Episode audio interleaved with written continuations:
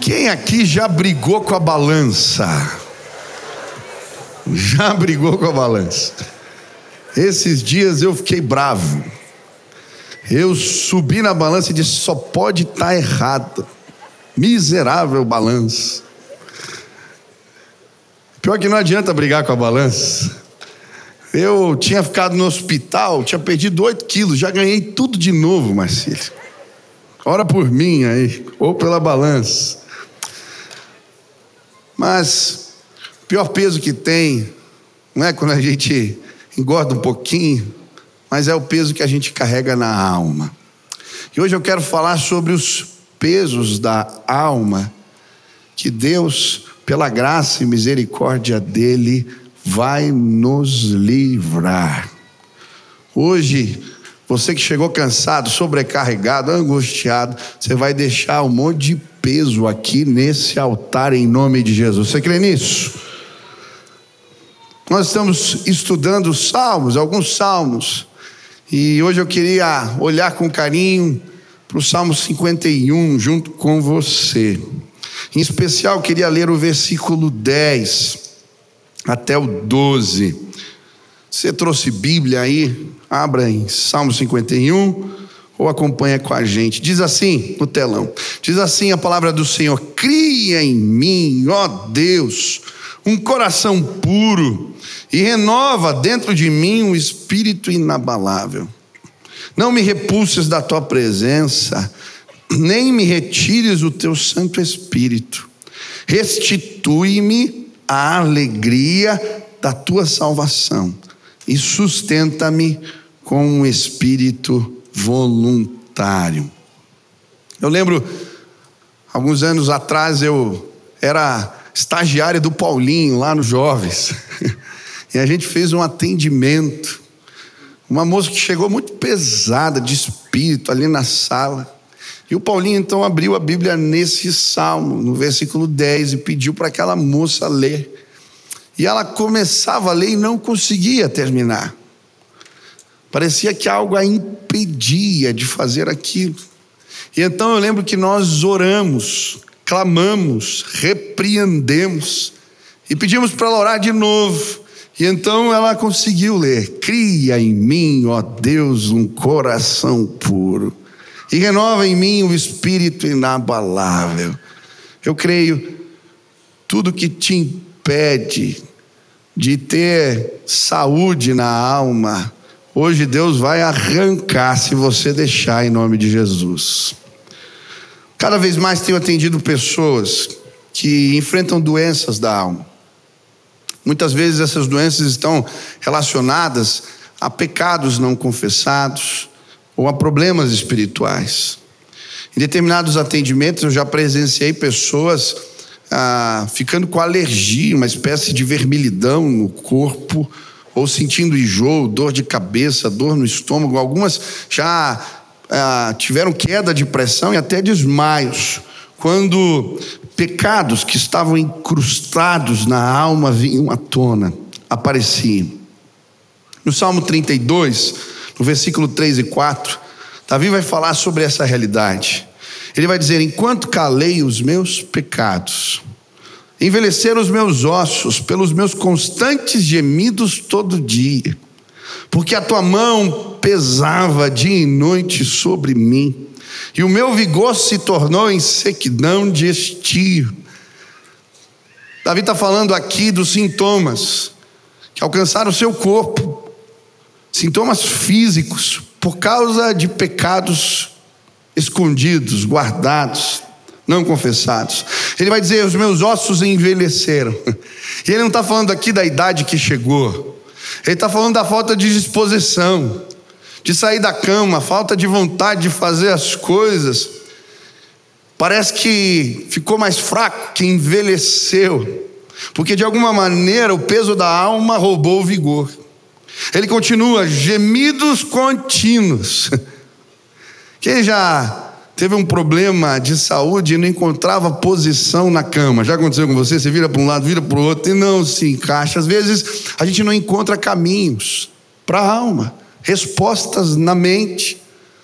A gente procura e vai por ali, não resolve, não tem solução. É disso que ele está falando. Meu vigor se transformou em sequidão de estio. É interessante que naquela época havia a temporada da estiagem. Não tinha chuva, seca. Nesse período as pessoas desidratavam no deserto, a boca ficava seca, a língua pegava no paladar.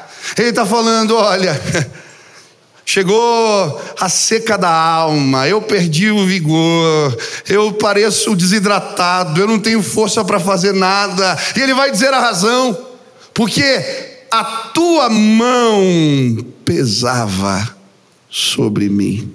Essa era a situação do rei Davi. Apesar das riquezas, apesar do poder, apesar das conquistas, o pecado oculto havia roubado a paz interior. Literalmente, a mão de Deus o fazia sentir-se pesado. É por isso que ele diz: a tua mão pesava sobre mim. Mas, pastor, como é que a gente se livra dos pesos da alma? Como que a gente encontra os caminhos da mente, as respostas para os conflitos interiores? O Salmo 51 vai nos apontar um caminho para a restauração.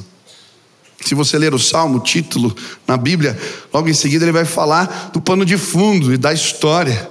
Ele vai dizer que esse Salmo, Davi fez depois que foi confrontado por Natã, por causa do seu adultério com Betseba. E na verdade ele está ali escrevendo o que aconteceu. É interessante como Davi tentou acobertar os seus pecados. Ele fez planos.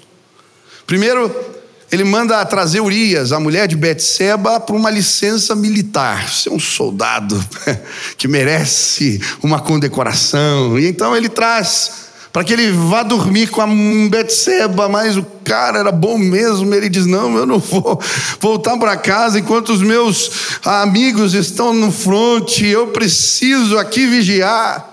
Então Davi faz outro plano, ele embebeda Urias, faz um banquete, ele toma todas, mas o homem não vai para casa. E então ele escreve uma carta, manda pelas mãos do próprio Urias para Joabe, e nessa carta ele instrui Joabe: olha, quando a guerra tiver no calor da batalha, você então coloca Urias na frente. Joabe faz, acata o pedido do rei, e então Urias morre. Morto de guerra não levanta suspeitas. Então, na sequência, ele casa com a viúva, encobre, ninguém sabe de nada, mas ele esqueceu de algo. A mão de Deus pesava sobre ele. O neném nasce, passa o tempo, mas a sua alma continuava pesada. E aí é nesse contexto que ele vai para o quarto e ele faz uma oração que vai apontar para nós o caminho de Deus para encontrarmos alívio, restauração para o peso da alma. Talvez você chegou aqui carregando mágoas que te deixam doente. Talvez você chegou aqui carregando uma culpa que te atormenta. Eu não sei que tipos de peso você tem carregado, mas eu quero te apresentar algumas manifestações do poder de Deus que podem trazer alívio para a sua alma. Quem quer ouvir sobre esta graça de Deus? Você quer alívio para a tua alma? Amém? Como é que a gente trata o problema do peso da alma? A Bíblia vai falar, e Davi começa esse salmo clamando pela compaixão de Deus. Compadece-te de mim, ó Deus, segundo a tua benignidade e segundo a multidão das tuas misericórdias, apaga as minhas transgressões. Primeiro motivo porque podemos encontrar restauração para o peso da alma em Deus é por causa do poder da compaixão de Deus. O poder da compaixão de Deus. É muito interessante porque quando Jesus realizava milagres, se você ler os evangelhos, você vai ver que normalmente ele era movido em compaixão. Nós podemos receber alívio na alma, apesar de nós, apesar dos nossos pecados, porque Deus é grande em compaixão. E Ele manifesta esse cuidado, essa compaixão de formas diferentes. Ele vai dizer, segundo a sua bondade, a sua benignidade. Sabe, nós podemos nos livrar do peso da alma porque Deus se manifesta em compaixão conosco através da sua bondade. A bondade de Deus já bateu na porta da sua casa. Eu gosto do finalzinho do Salmo 23, quando ele diz: a bondade e a fidelidade do Senhor me seguirão todos os dias. Eu gosto de imaginar a bondade de Deus personificada, com pés, pernas, andando atrás da gente. Sabe, às vezes eu acredito que a bondade de Deus se manifesta como uma espécie de espião do bem, ou como um carro que segue a gente com as luzes apagadas. A gente não sabe, mas ele está lá. Ele está cuidando. Ele está assim, indo atrás da gente, manifestando o seu cuidado. Eu lembro de uma família que tinha, aqui da igreja, tinha um filho que era especial. E eles durante várias semanas treinaram com o menino o trajeto para a escola. Iam com ele, mostravam o caminho. Mas chegou o dia de deixar ele sozinho. E eles então liberavam o menino, mas eles foram escondidos atrás. Às vezes a bondade de Deus se manifesta na nossa vida dessa forma. Deus cuida da gente. Ele se revela a nós mesmo sem a gente saber.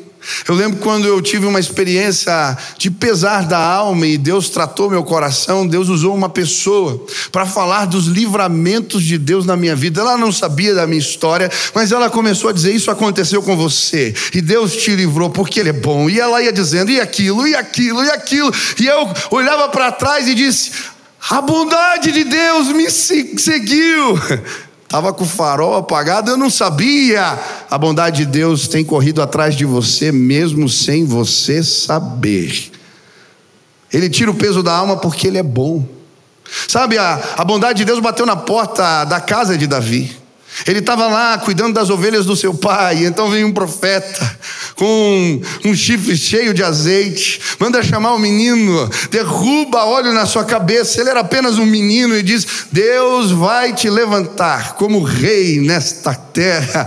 Ah, Davi já tinha percebido. A bondade de Deus corre atrás de nós. Por isso agora, nesse tempo, Ele está dizendo: Deus, manifesta o poder da tua compaixão, porque o Senhor é bom. E Ele continua, porque as suas misericórdias são como uma multidão. Olha o que Ele diz: segundo a multidão das tuas misericórdias, apaga as minhas transgressões. Esse texto vai mostrar para nós que existem tipos diferentes de misericórdia. É interessante porque a graça de Deus também é multiforme. Para cada tipo de problema, Deus manifesta a sua graça. Ela é multiforme. Mas a misericórdia também. Existem tipos diferentes. Quem aqui, como pai, já não usou de misericórdia para com seu filho quando ele fez algo errado? A gente faz isso. Mas muitas vezes, essa misericórdia ela é apresentada de uma forma diferente. Lá em casa, dependendo do tipo de erro, tem um tipo de castigo. Depois a misericórdia, o perdão. As crianças já sabem. Esses dias não, a Nininha era bem pequenininha.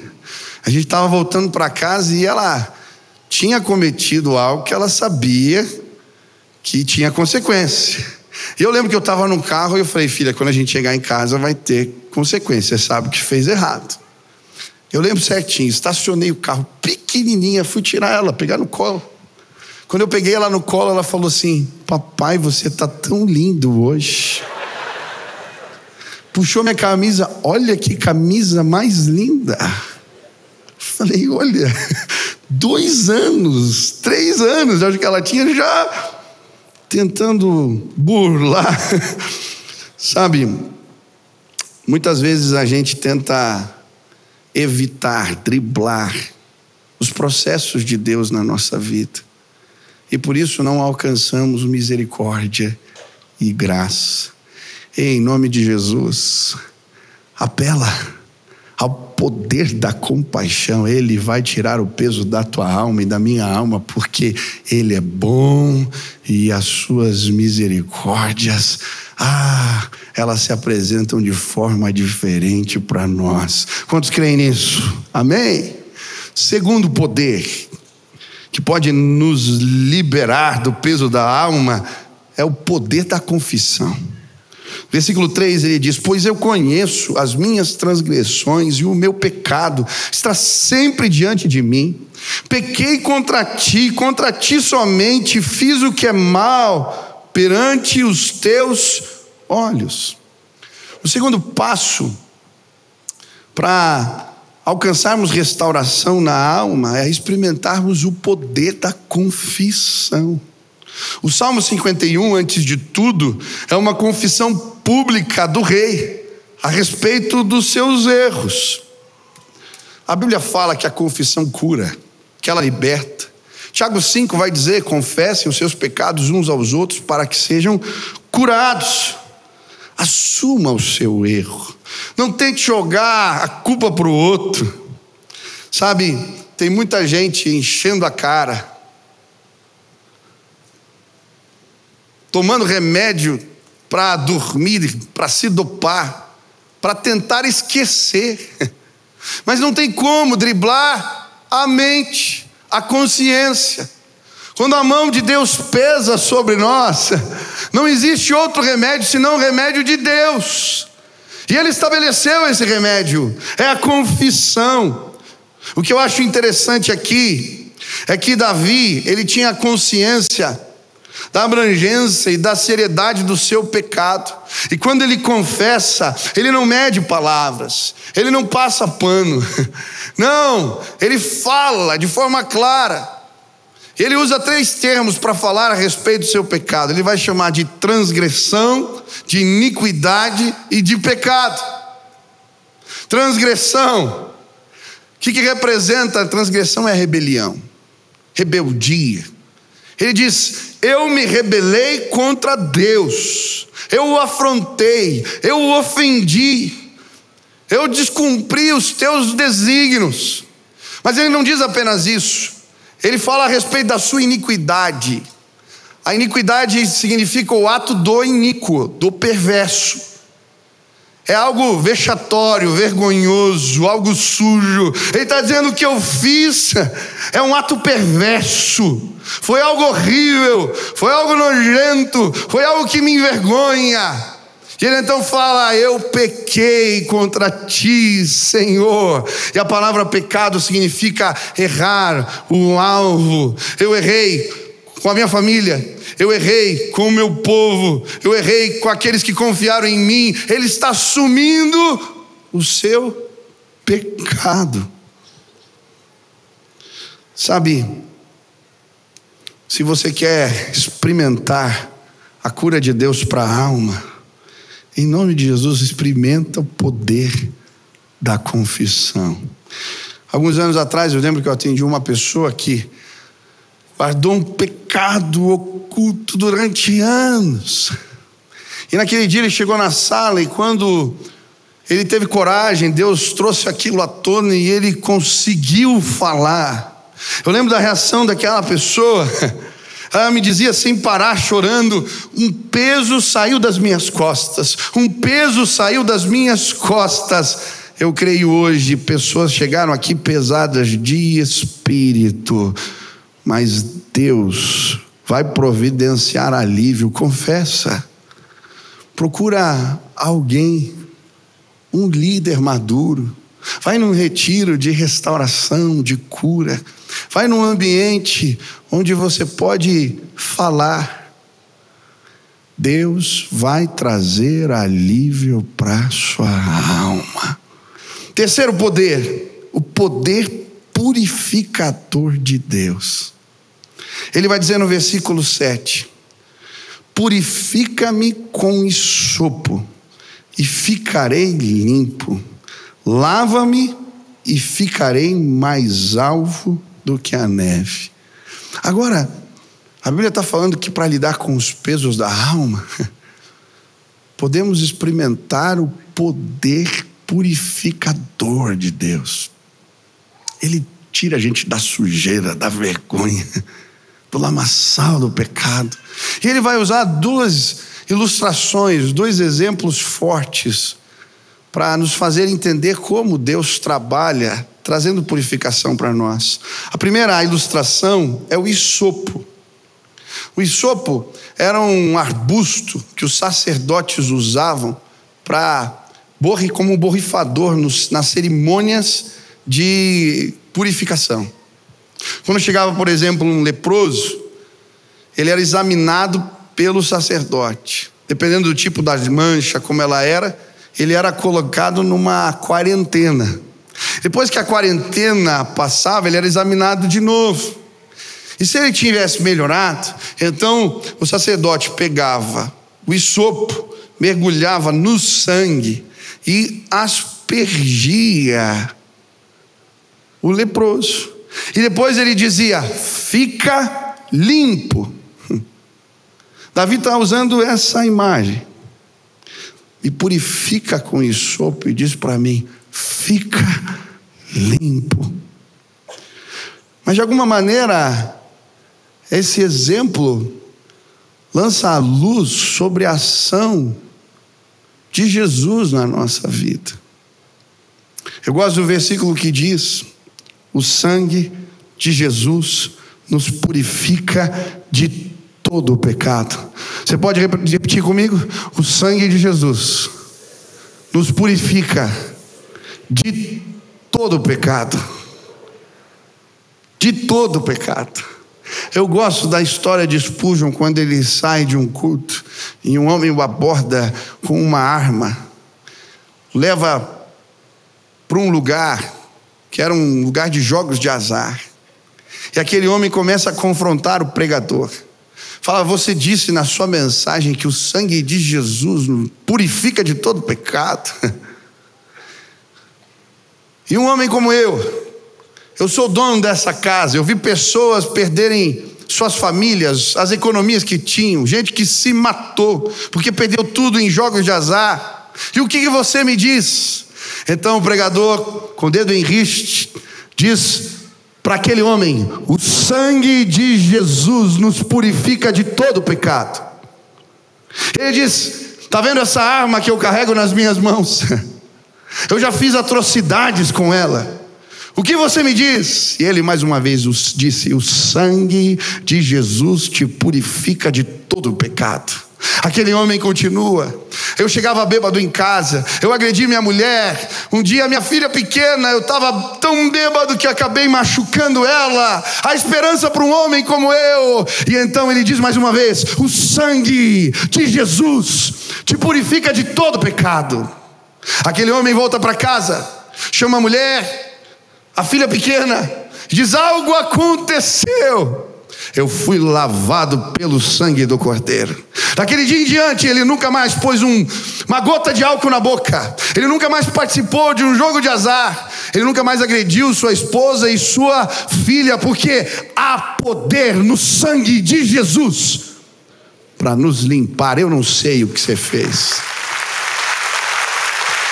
Eu não sei qual é a tua história. Eu não sei como a sua consciência tem te perseguido, mas hoje eu vim te dizer que Deus pode nos lavar com isopo. Davi estava clamando: me lava com sangue. O escrito de dívida que era contra nós foi cravado na cruz do Calvário. Você crê nisso? Aleluia. Ele vai tirar pesos da sua alma. Mas ele usa uma outra ilustração. Ele diz: lava-me e ficarei mais alvo que a neve. Haviam duas palavras na língua hebraica para lavar. Uma tinha a ver com lavar, normalmente louça, usar água para lavar objetos e assim por diante. A outra palavra Normalmente era usado para lavar roupa ou tapetes empoeirados. Como é que eles faziam isso? Colocavam a roupa empoeirada, o tapete, em cima de uma pedra, e com uma vara batiam até o pó ir embora. Davi, quando ora, ele fala: Senhor, usa a vara, me limpa com a vara. Em outras palavras, ele está dizendo: Senhor, eu me sujeito a tua disciplina, mas por favor, arranca isso de mim, tira esse peso de mim. Muitas vezes não experimentamos o alívio da alma, porque queremos sim, simplesmente, o toque da graça de Deus, mas não nos submetemos à purificação ou aos processos de Deus na nossa vida.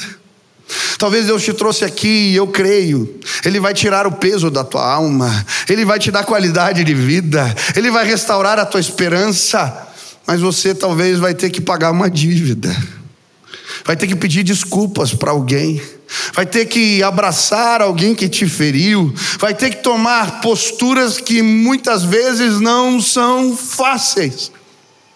Mas a gente não quer fazer essa oração: Deus, me lava ou me purifica com a vara. E aí, o peso da mão de Deus continua sobre nós.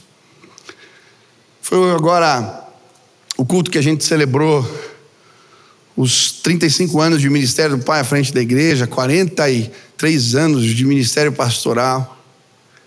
E uma das pessoas que participou da festa foi um pastor amigo meu que veio de Porto Alegre para estar aqui com a gente, o pastor Ranulfo.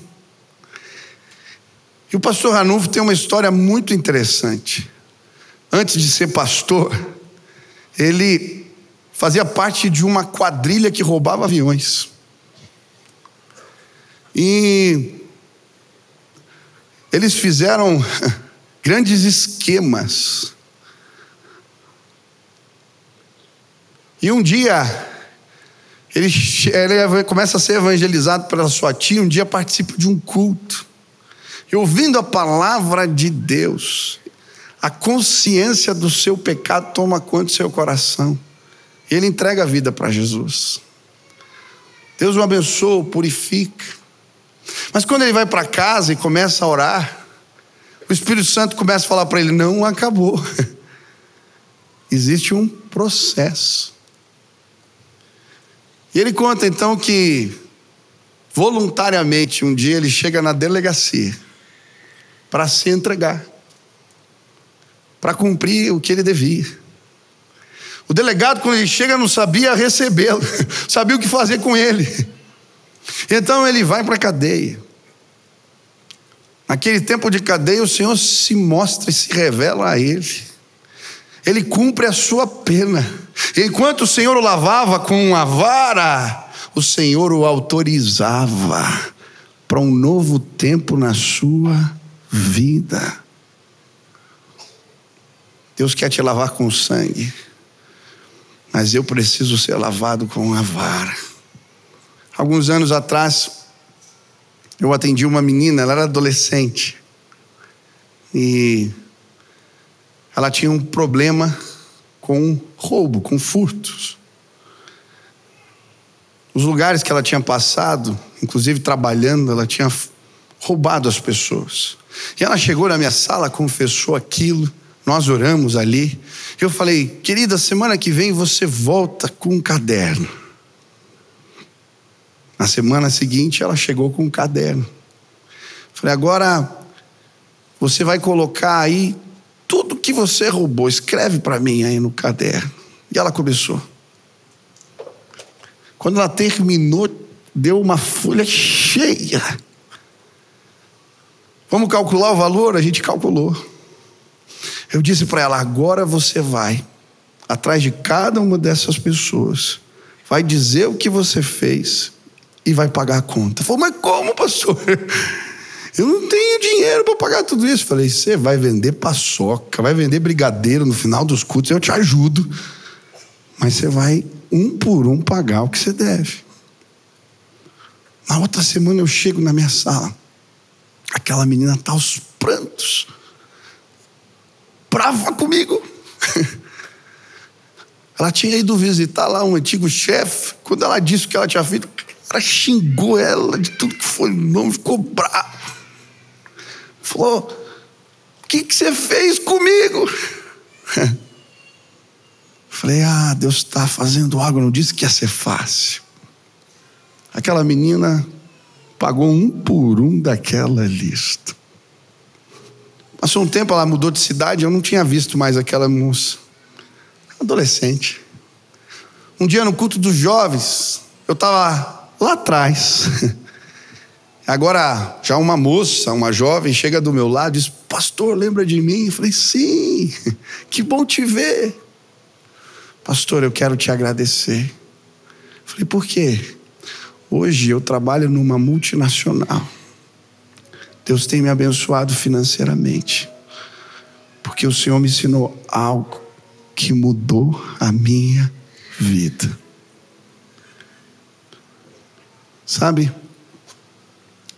Hoje eu creio que o poder de Deus vai se manifestar nesse lugar. Ele tira o peso da alma. Como? Através da sua compaixão, da sua bondade, das suas misericórdias. Ele tira o peso da alma quando confessamos. Mas quando nos deixamos passar pela purificação de Deus com o sopo e com a vara.